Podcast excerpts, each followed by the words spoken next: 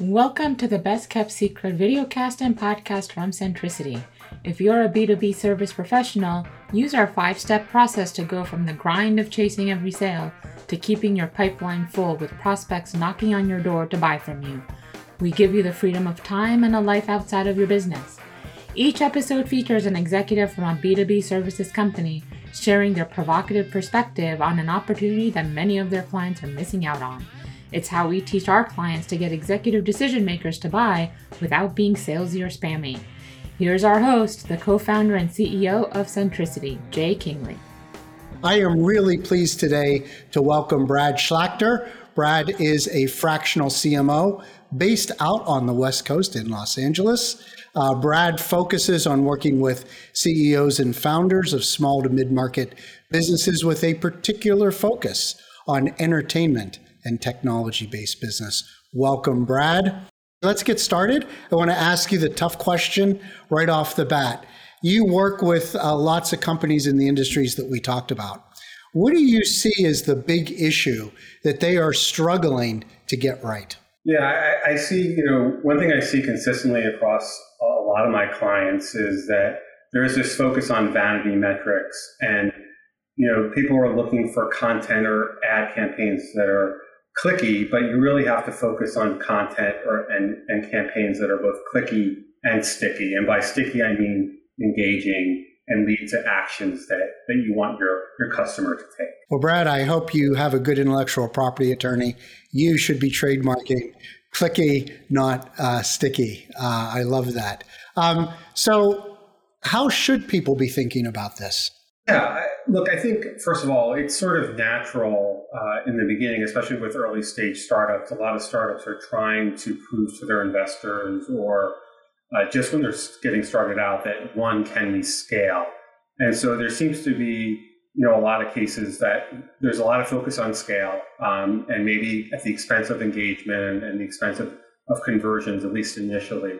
Um, so that's why some of these sort of vanity metrics, you know, number of unique users per month to the website or number of fans or followers on social media. All those things, in my opinion, take on too much importance because they're just an easy way for people to explain. Um, you know, if there's growth there, it's easy to explain that that you know that, that the company is scaling. But if you look under the hood a little bit, you know, really um, those numbers aren't they they matter to a degree, but they're not nearly as important as the quality of the customers you're getting, and more importantly, what happens when those customers once those customers land on your website or go to your social media channel. Are they interacting and commenting? Are they going to your website and providing you with a lead or or you know converting to a paying customer? Um, you know that's really what, what, what matters. Those are the key health metrics that people really need to be focused on. And, look, in an ideal world, you want to be able to scale, but it has to be scaling quality customers. Um, if you're just scaling customers overall and they're not quality, they're not engaging, um, then you're you're you're really there's very little value. But I'm wondering if you're a company that used to be focused more on the vanity side and you understand what it is that you're talking about, make that transition. What kind of benefits, you know, be they quantitative or qualitative, can a company expect by shifting that mindset?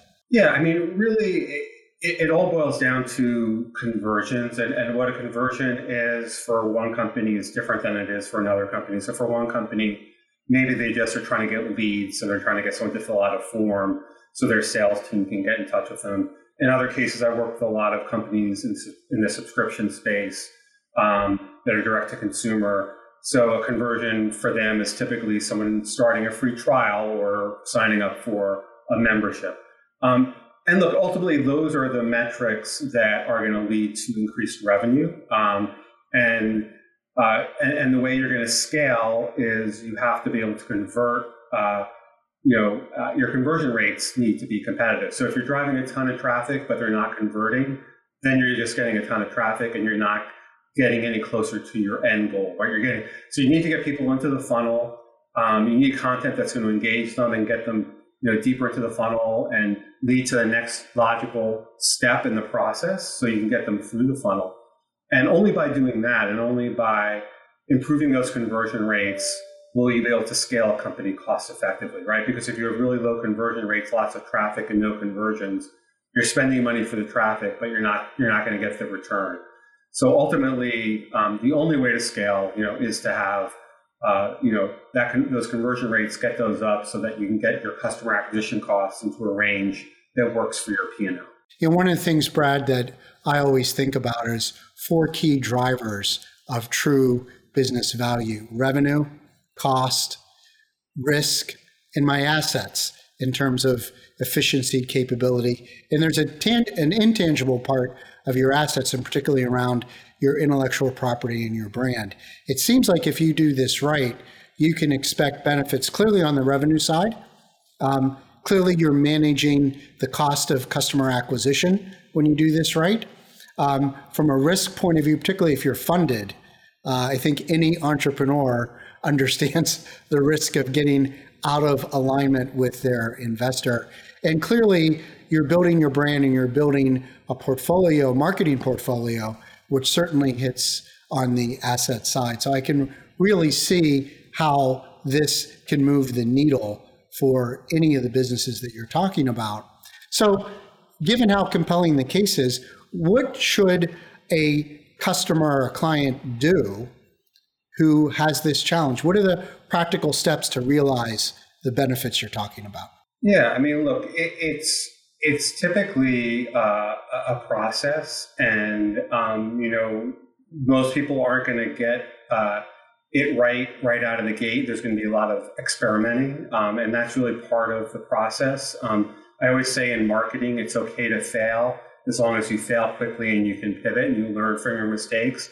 So, really, the recipe for success is to be nimble and agile and, and open to experiment so that you can relentlessly, relentlessly test and optimize different types of campaigns, different types of content, different headlines, different calls to action, all those things. You know, you A B test these things, and over time, you're going to learn okay, what types of images or content resonates again, what type of content maybe attracts people to your site but doesn't convert.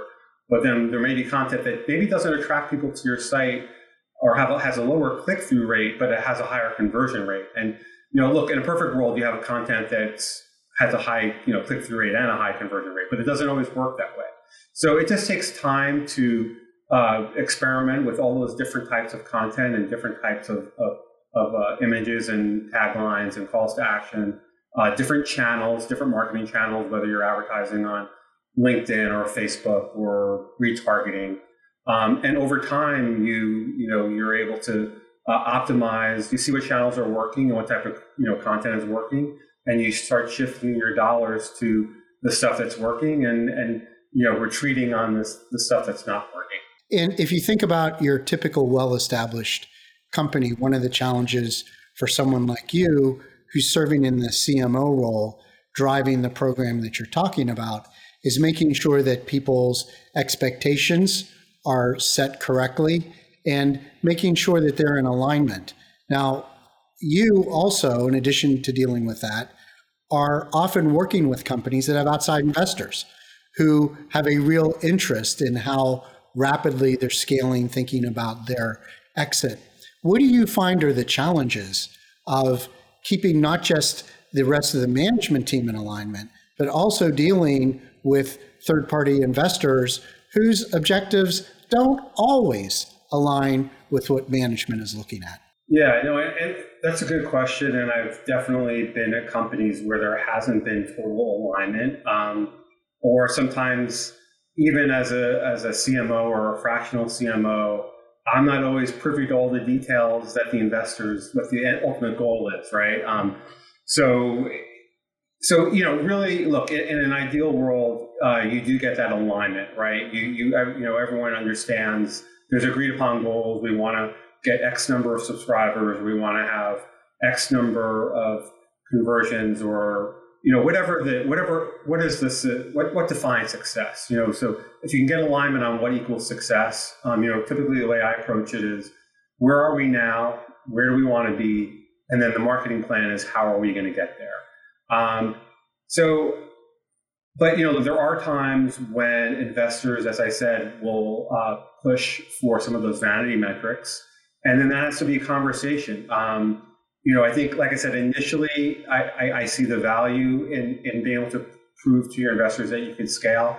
But I think it's important that you're able to quickly pivot from just quantity to also to quality, and ultimately, that's going to be in their best interest as well. And so, you know, obviously. Um, it's a conversation with a few of investors that understand that, and, and most will. Um, but sometimes it is a process. Uh, and um, I have been at companies where, quite frankly, uh, we focused probably on the vanity metrics for a little bit too long before we were able to convince the investors that that wasn't the right thing to focus on, or even sometimes the management team was was the stumbling block where they felt, you know, hey, if we just show investors we can scale, we're going to be able to raise more money.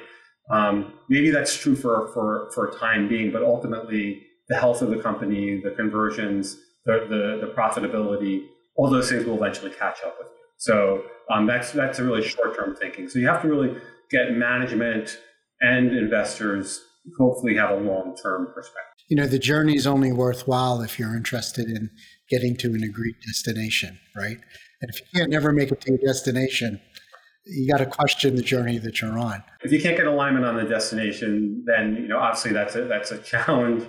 But you know, look, you there, there's always there's no perfect situations, and you do what you can, and you try to you know as an advisor or as a, a consultant or you know a fractional CMO, um, I can make recommendations, but ultimately. Um, you know the companies or the investors sometimes you know they're the ones who make the decisions. You just have to be comfortable with, you know, sometimes they'll take your advice and sometimes uh, people won't. And I, I, think the last thing I have on, on this subject, you talked about a process, you've talked about testing and continuously learning and improving. What do you find typically is the time frame that people should have in their minds before you say we have a reproducible process that we can bank on that if we put X dollars into it, we're going to get a certain level of return? Yeah, that's also a good question. Um, you know, it, it, varies, but typically um, it doesn't take very long. Typically, I mean, if you you'll find out pretty quickly if you start scaling campaigns whether you know there's a product market fit, whether whether the the product or service you have is resonating and you have good conversion rates. Um, you know, I'm working with one startup now in the video streaming space, and fortunately for them, you know, they really have a high, you know, a very defined audience. They're very, um, you know, they're they're a niche OTT service that's uh, really got their own, you know, their own niche uh, that they're focused on that really differentiates them from the competition, and they're getting really strong conversion rates um, and having a lot of success. So we are now ramping up budgets. But I've worked for other startups. Uh, where honestly, you know, for, for a number of reasons, they, their conversion rates were really low and nothing was working. And so then it was really going back, taking a step back and saying, okay, do we need to rethink the product? Do we need, you know, do we need to rethink the way we're presenting the product and the website? And so that, that became a lot more of a long-term project. We knew what was currently out there wasn't working and we had to kind of restart uh, and, and, rebuild the website to try to improve everything. And so, if you have to, you know, if you're in that kind of situation, this would take months. If you're in a situation where uh, your your product is immediately resonating, um, it could be a matter of weeks until you can start, um, you know, scaling and, and seeing seeing that success. Well, just real quick, you mentioned OTT. I'm not sure everyone understands what an OTT company is. Can you just quick explanation? It's an acronym which is doesn't make a lot of sense for over the top. It really just means uh, internet uh, entertainment or you know video streaming services like Netflix. Uh, it's a, it's probably the best example of a of an OTT service. So compared to you know traditional TV um, or, or cable. Excellent, thank you, Brad. Well, I think that was really insightful, and I think you really hit on an issue that is such an easy trap to fall into which are these vanity metrics, because in the short term, they make us feel better about what we're doing. They make us feel good. Uh, the problem is they don't lead to the results that we're after. And having that discipline to set the right objectives, because if you have the wrong objectives, you're going to do the wrong things to achieve those that aren't going to align with what you need to. And it's pretty clear to me you bring a lot of wealth and expertise to the table. So let me find out a little bit more about you. So, from a professional standpoint, uh, we talked about how you're a fractional CMO and how you work with small mid market companies, lots of startup, lots of in, investor backed companies. What are the types of issues that they're typically bringing you in to address? Yeah, I mean, in, in most cases, I'm working, as you said, with, with startups and early stage companies. And a typical situation is actually a, a startup that recently was funded um, and is now uh, has capital and is ready to scale. And um, you know, as I said, there's typically also a lot of pressure to scale as quickly as possible. Um, and you know, and one of the problems that I see is that you know you you don't want to take shortcuts, right? So I talked about you know you know, clicky, not sticky. But the other thing is just, you know, sometimes uh, a company uh, gets funding, um, but they really haven't maybe proven that there's a product market fit yet, or that their brand positioning uh, and value prop is really clear and, and has been fully articulated. So, you know, to me, I always want to, before I dive in and start, you know, trying to scale, you know, customer acquisition, you want to really make sure that you you know there's this product market fit that you have really clear and distinct uh, brand positioning and you really are really clear about what your value prop and key messaging is um, and and and then and then um, it gets then you get into developing all the marketing materials through that lens and and then to developing your ad creative and running starting to do campaigns to to try to drive volume to drive customers and you know, and, and that process, that endless process of, of testing and, and, and optimizing, right? You're a fractional CMO. I don't think everybody understands what a fractional executive is, let alone a fractional CMO. Could you just sort of do a little compare and contrast that with someone who would hang a shingle and just say, hey, I'm a marketing consultant. I am not a fractional CMO. what's the difference between those two? Yeah, I think you know, it's a fractional space, as you know, is not just for CMOs, but for CFOs, and it's it's it's a growing area. Um, and I think really, you know, the distinction in my mind is, look, I used to be, I've worked for companies on a full time basis uh, in the past, and, and some some bigger companies like Microsoft and and Disney in the past. Um, whereas, you know, new companies starting out, uh, you know, sometimes they can't afford to hire a full time person like myself, but they have a need. And so the idea of you know a shared resource, uh, you know, with that that I can share my time with other companies and they can get you know a fractional or, or a part of my time, you know, that they that works for their budget.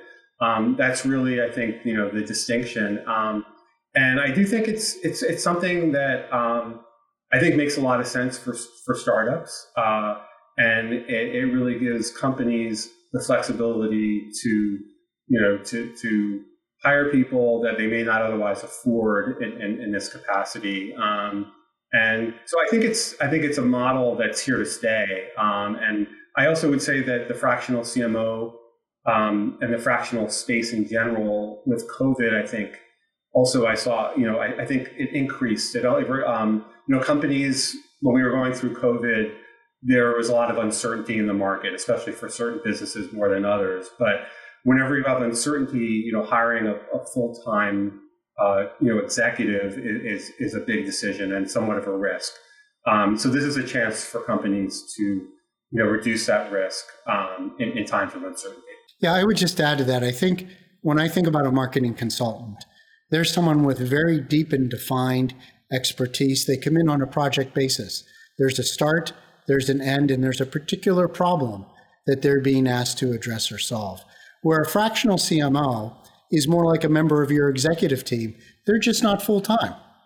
But as a member of the executive team, not only do you have to have domain expertise in marketing, but you got to now deal with all the personnel dynamics of at some point probably starting to build out a marketing team underneath you, how you relate to other executives' participation in the growth strategy. So to me, it's really the difference between a, a someone coming in to solve a particular well-defined problem versus someone who you're bringing in as a member of your team, just not on a full-time basis.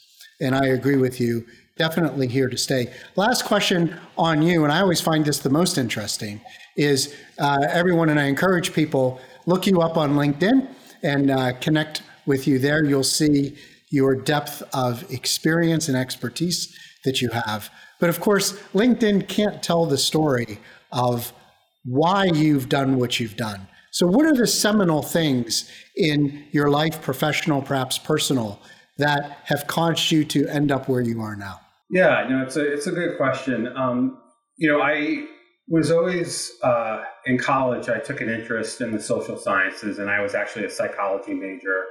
And I always had an interest in understanding human behavior. You know, what makes people tick? Why do people?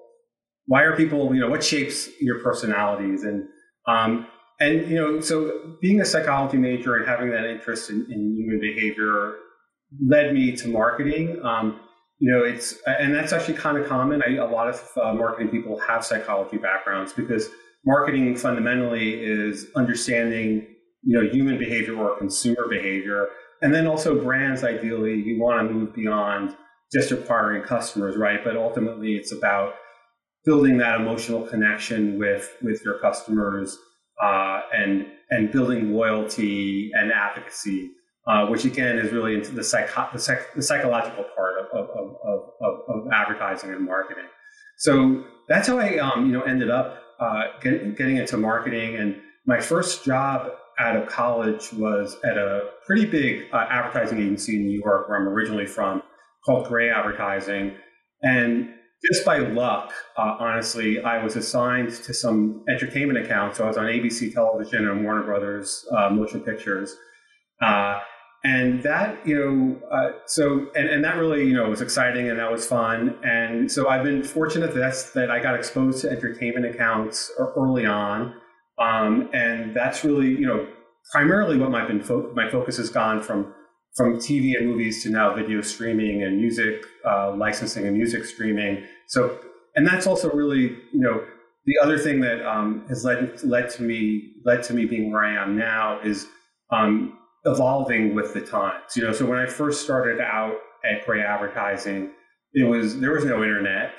I'm that old. Um, you know, it was about TV. Uh, it was about print advertising. Um, you know, traditional media. Um, but you know, the, the the, the industries that I was uh, ended up gravitating towards, I ended up doing video games and video streaming and music as everyone knows, the entertainment industry evolved to digital pretty quickly, right? You know, you don't go to the record store anymore. You know, you, you you're streaming on Spotify or you're you're streaming on Netflix and you know, et cetera, et cetera. Um, you're playing games online. Um, so that forced me really to stay current. I had to stay current and relevant and really uh, learn about all the digital technologies and performance marketing and customer acquisition, along with my traditional branding experience that I had from my earlier in my career.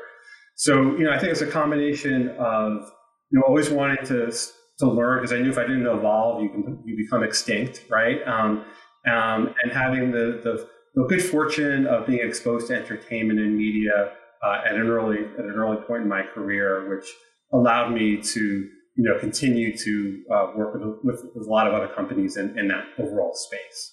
You, you give me inspiration uh, because I have a 21 year old daughter, just graduated college. She just moved to LA this past uh, uh, this past weekend, and she's marketing and she's working with an agency that has Warner Brothers as an account, and she's helping to market a future movie release. So may her career be as successful as yours. But at least there's hope, and sometimes in life, hope is what gets us through. You're, uh, I think, a, a person well worth getting to know for people that are in the space that you serve. What's the best way for people to reach out to you? Yeah, no email, and I also have a, a calendar link. So I, either one of those is, fine, um, and and phone calls are, are, are, welcome as well. Okay, so we'll put those in the the show notes and what have you to make it uh, easy for people. And and Brad, to uh, sort of get to the wrap up here, I am going to put you on the spot uh, because I sort of have this thing that when I have a guest on the podcast, I want them to be able to give something to our listeners. So, Brad, no pressure. What can you do for our listeners who reach out to you? Sure. Um, so I've written some white papers on the video streaming space, or as the OTT space, uh, as we've now defined it for for the audience. And so I'm happy to provide one of those white papers uh, as a gift for people who reach out. Let me thank you, Brad, for coming on. I can tell you that the issues that Brad works in and and talked about today are critical issues for any business that is looking to scale and ultimately become financially viable and successful. Doing it right versus doing it wrong, there's a world of difference, but it starts with the very simple thing of what are you really trying to achieve? So the I can tell you that the return on investment of reaching out to Brad, talking with him will be astronomical. Let me encourage everybody to do that. Brad, thank you so much for being on. Thanks for having me. It was a pleasure. Are you wondering how much longer you have to grind and chase for every lead, conversation, and client? Would you like clients to knock on your door so you no longer have to pitch, follow up, and spam decision makers? Well, Centricity's Category 1 program uses a proven five step process that will help you get in front of the decision makers you need by spending less time doing all the things you hate. It's not cold calling, cold email, cold outreach on LinkedIn or any other social media or even spending money on ads, but it does have a 35 times higher ROI than any of those things, leveraging your expertise and insights that your prospects and network value. The best part, even though you'll see results in 90 days, you get to work with the Centricity team for an entire year to make sure you have all the pieces in place and working so you can start having freedom of time and a life outside of your business. So email time at centricityb2b.com to schedule an 18 minute call to learn more.